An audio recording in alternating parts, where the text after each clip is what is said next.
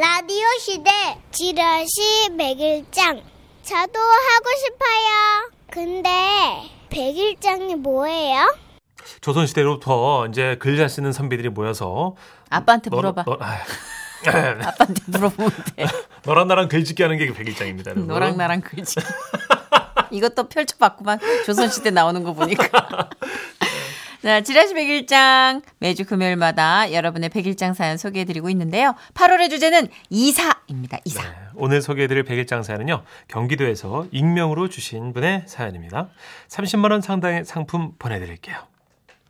제목 할아버지의 요강 평생 밭에서 일만 하시던 할머니가 심장마비로 갑작스레 돌아가셨다. 작은 아버지들과 고모들의 애통한 마음이야 이루 말할 수 없겠지만 슬퍼할 겨를도 없이 할아버지 걱정부터 해야 했다. 팔순이 다 되신 할아버지는 일은 할머니한테 맡기고 밖으로만 다니셨다. 놀기 좋아하고 술 좋아하고 관광 가는 자리라면 빠지질 않으셨다. 그래서 할아버진 부엌에 들어가 본 적이 없으셨다.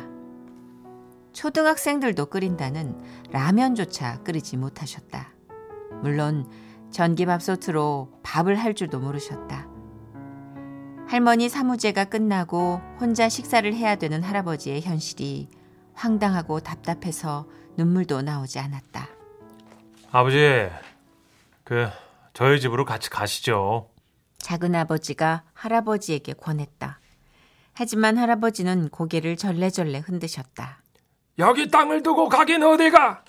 네 엄마가 한평생 지킨 땅이다. 나라도 이어서 지킬랜다. 결국 우리는 할아버지 고집을 꺾을 수가 없어 작은 아버지와 고모들이 반찬과 국을 끓여 자주 할아버지 댁으로 갔다. 할머니의 손길이 멈춘 집안은 몹시 어수선했다. 냉장고 안에 반찬은 뚜껑이 열린 채 방치돼 있었고 방 안은 먼지들이 노폐물처럼 쌓여 퀴퀴한 냄새가 났다.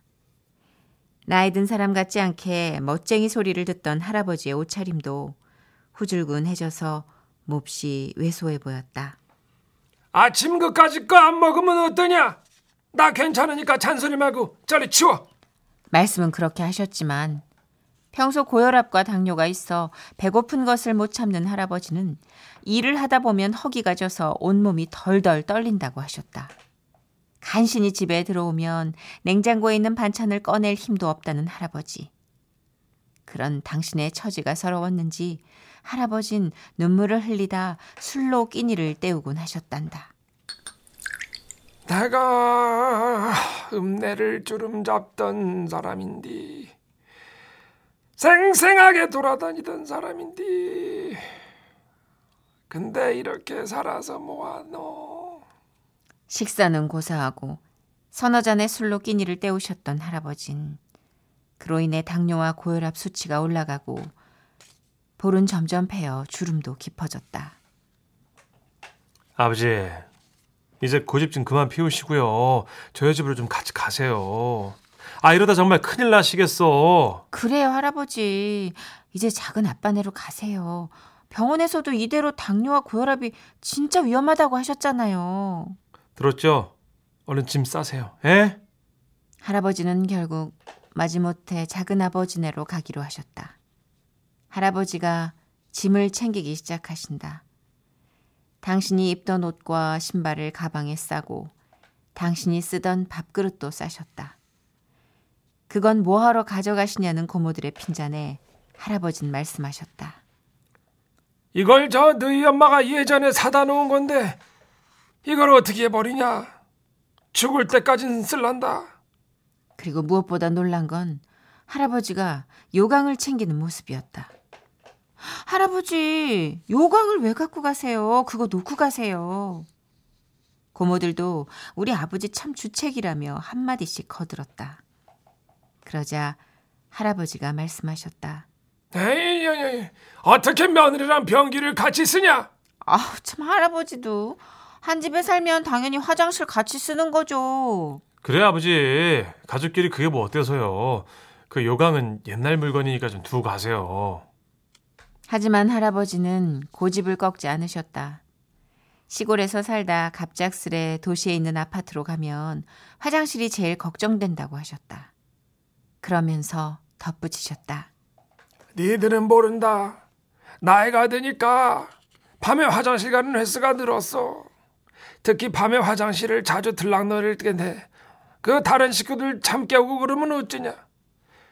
내가 혼자 쓰고 내가 잘 씻어 놓을 테니까 그 걱정들 하지 마. 어딘지 모르게 약해진 것 같은 할아버지의 모습. 무엇보다 나는 할아버지가 작은아버지와 작은어머니의 눈치를 보고 있다는 것이 놀랍게 여겨졌다. 우리 할아버지는 무척 엄한 분이었다. 작은 아버지와 고모들도 무척 엄하게 키우셨다고 한다. 그래서 작은 아버지와 고모들은 연애도 못하고 모두 중매 결혼을 했다. 그럴 정도로 엄하셔서 호랑이 할아버지라고도 불렸단다. 그리고 밖에 나가도 누구에게 굽실거리는 것 없이 늘 당당한 할아버지셨다. 할머니에게도 호통을 자주 치셨단다. 내가 누구 눈치 보느라 할 말 못하는 사람이야? 저리 비켜! 내 할 말은 하고 살아야겠다! 그러셨던 할아버지가 지금 자식의 눈치를 보며 요강을 챙기고 계신다. 할아버진 아마도 몇 날 며칠을 고민하셨을 거다. 아들네와 살면서 화장실에 가야 하는데 당신 때문에 한밤중에 며느리가 깨면 어쩌나. 화장실 더럽게 쓴다고 핀잔이라도 들으면 어쩌나. 행여 당신 때문에 작은 아들 내외 분란이라도 생기면 어쩌나. 밤새 허약해진 몸을 뒤척이며 얼마나 많은 생각을 하셨을까. 할아버지의 깊은 뜻을 알게 된 난 더 이상 말을 못했다.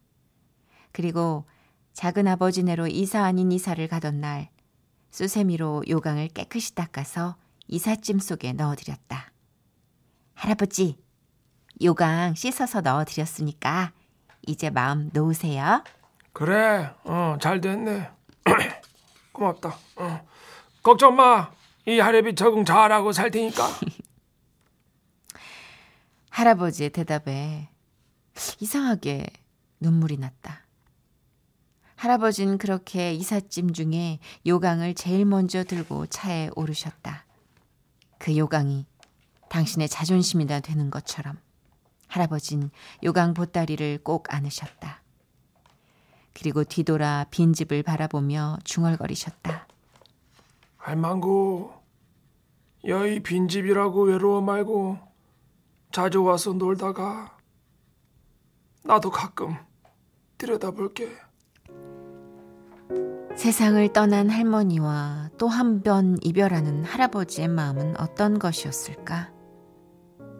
비록 몸이 쇠하여 혼자 살 수 없게 되었을지라도 가능한 자식들에게 피해를 덜 끼치기 위해 밤새 고민했을 할아버지의 마음은 무엇이었을까? 아유 저 일 없다. 어, 저 니들 먹고 싶은 거 해. 어, 나 신경 쓰지 말고. 그 니들 위주로 해. 어, 나는 안 먹어도 그만이다. 나는 괜찮다. 신경 쓰지 마라. 니들 위주로 해라. 요즘 할아버지가 가장 많이 하시는 말씀이다. 그런데 이상하다. 난 순해진 할아버지가 싫다. 호통치는 할아버지, 당당한 할아버지로 계속 남아주시면 좋으련만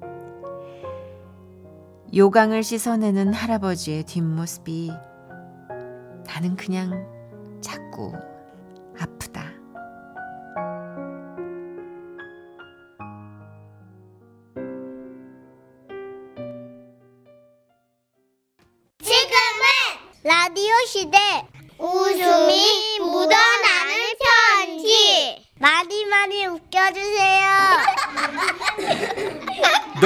하고 있어요.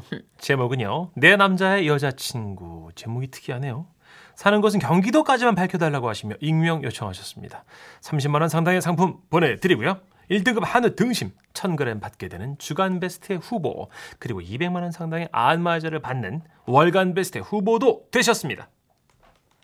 안녕하세요, 써니 언니 천식 오빠. 네. 두 분께서 순진했던 제 20대 시절 사랑 얘기를 좀 해드릴까 해서요. 우와. 놀라지 말고 들어주세요. 당시 남자친구와 풋풋한 사랑을 하던 어느 날 한 통의 전화가 걸려왔습니다. 여보세요?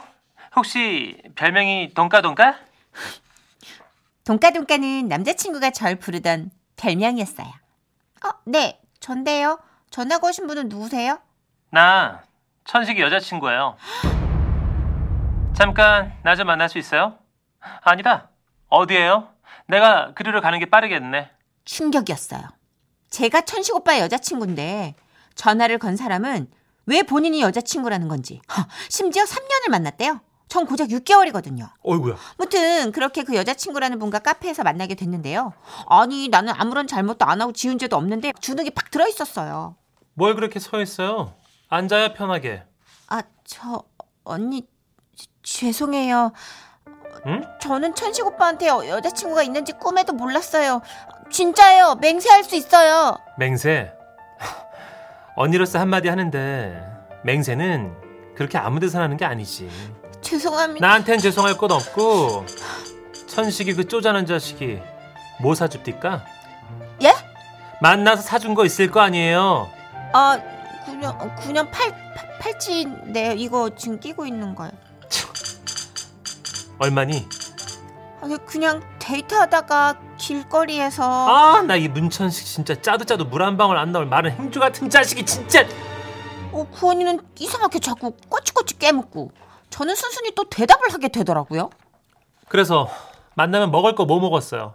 아, 제가 돈가스를 좋아해가지고 돈가스를 먹고 또 어디가 다 아우 진짜 나 돈가스 좋아하는데 아 짜증나 진짜 얼마짜리 먹었어요? 아, 네 세트 메뉴 주로 먹었고요. 몇만 원 했던 것 같은. 아 나랑은 4천 원짜리 아, 단품. 먹고서 어떻게 이- 여기랑은 어떻게 세트를 먹어 먹 아유 언니 정말 죄송해요. 아니 저는 헤어질 거예요. 정말 몰랐어요. 헤어진다고? 이렇게 헤어지기 억울하지 않아요? 네? 우리 복수해요. 그 언니도 이번 기회에 헤어질 거라면서 한 배를 타고 같이 복수를 하자고 그러더라고요. 그렇게 해서 두 여자의 복수 혈전이 시작된 겁니다. 방법은 간단했어요. 제가 남자친구를 불러서 돈가스를 먹고 있으면 그 언니가 같은 식당 남자친구가 보일 만한 자리에 앉아서 피를 바짝바짝 마르게 하는 거죠. 남자친구를 불렀어요. 어, 오빠 왔어? 여기 앉아. 아니 그게 아니고 아 갑자기 만나는 날도 아닌데 보자고 해서 좀 놀랐네.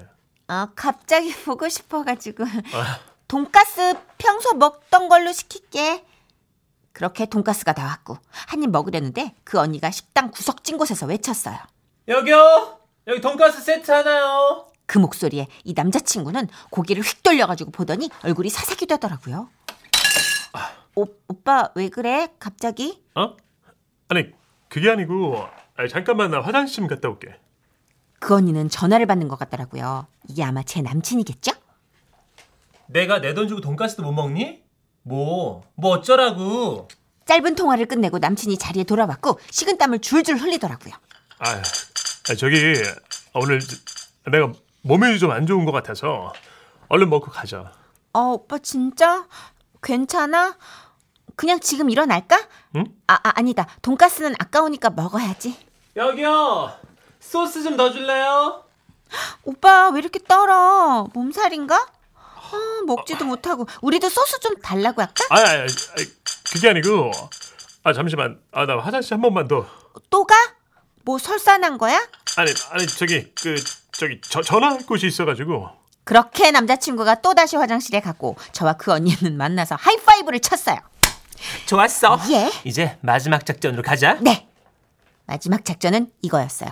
남자친구가 화장실에서 언니에게 전화를 걸었을 때 그 전화를 제가 받는 거죠. 무슨 드라마보다 더 쫄깃쫄깃한데. 야, 아 내가 잘못했으니까 제발 집에 좀 가라. 집에 가라고? 갑자기 화장실 가더니 무슨 소리야? 어? 잠 잠깐만, 내가 어디다 건 거야? 지금 뭐야? 야, 너 뭐야? 야, 네가 이 전화 왜 받아? 여 여보세요, 여보세요. 남자친구가 화장실에서 뛰쳐나왔을 때 언니와 저는 보란 듯이 어깨 동무를 하고 돈가스 집을 빠져 나왔습니다. 그 모습을 남자친구가 허망하게 쳐다보더라고요. 허, 그렇게 복수를 하고 나오니 갑자기 어깨 동무한 팔이 되게 어색한 거예요. 그거 알죠, 왜? 그 시기 지나면 되게 뜨끈뜨끈한 그 체온 느껴지는 거. 어. 아무리 그래도 우리는 양다리를 당한 여자들인데 그래서 제가 삐죽삐죽 이만 가보겠다고 했더니 언니가 그러더라고요. 동생 어디 가게? 우리 제대로 먹고 가야지. 네? 동생 돈가스 좋아하잖아. 아, 가자, 언니가 쓸게. 네. 그렇게 그 언니를 따라 얼떨결에 돈가스 집에 갔고 언니가 시킨 대로 거분거분. 언, 자, 언니 따라. 동생, 포크에 돈가스 찍어서 들어. 아, 네, 소스도 찍고. 네. 자, 우리의 새로운 인생을 위하여 인생의 독, 쫌생이 마른 행주, 문천식 제거를 기뻐하며 돈가스 건배! 아, 네, 네, 건배! 언니와 저는요, 그 이후로 10년이 넘게 언니 동생하며 지냅니다. 헐. 가끔 만나서 돈가스 맛집도 순회하며 말이죠. 근데 그 많은 돈가스 집을 다녀도 그 양다리 남친은 만날 수가 없었네요. 아마도 그날 이후로 돈가스 끊어서 그런 거겠죠. 제게 그래도 소중한 언니를 남겨준 그 남친에게 나름 감사합니다. 이렇게 되는 인연이 이게 있구나. 가능해요? 가능은 하죠. 어. 복수가 사랑보다 훨씬 더 강하게 각인이 됐다면 어, 그렇구나. 어. 하긴 저게 저기면 동지니까. 약간 미드 보는 것 같지 않아요? 그러게요. 와. 막이 여자 저 여자 막 호랑방탕하게 살던 남자를 그냥 음, 이 여자 몇 명이서 막 그러니까. 이렇게 복수하는 막 이런 장면들 많았잖아요. 오, 대박. 그 남자분은 이제 돈가스 다시 못 먹겠네요. 돼지 근처에도 못 갈까? 이 정도면 예. 얼마나 놀랬겠어. 그 그러니까요. 남자도 나름 어린 나이였을 텐데 아, 어린 나이에 그렇겠네. 나쁜 짓 하다가 사람 무서운 줄 모르고 어린 음. 나쁜 짓 하다 걸린 거니까 부디 정신 차렸게 바라면서. 진짜 먹던 음식에 체하면 예. 못 먹잖아요. 그럼요. 체했을 거야. 네. 자, 어쨌든 놀라운 우정 그 스토리를 보여주신 주인공께 너무 감사드리고요. 그 네. 언니랑은 더 오래 갈 것 같네요. 그러게요. 네. 자, 이제 이런 사람 말고 어, 지대로 된 사랑 좀 들어봐야죠. 자, 광고 들으시고 남유정, 김영선 성우님과 펼쳐지는 사랑극장 어느 날 사랑이로 돌아올게요.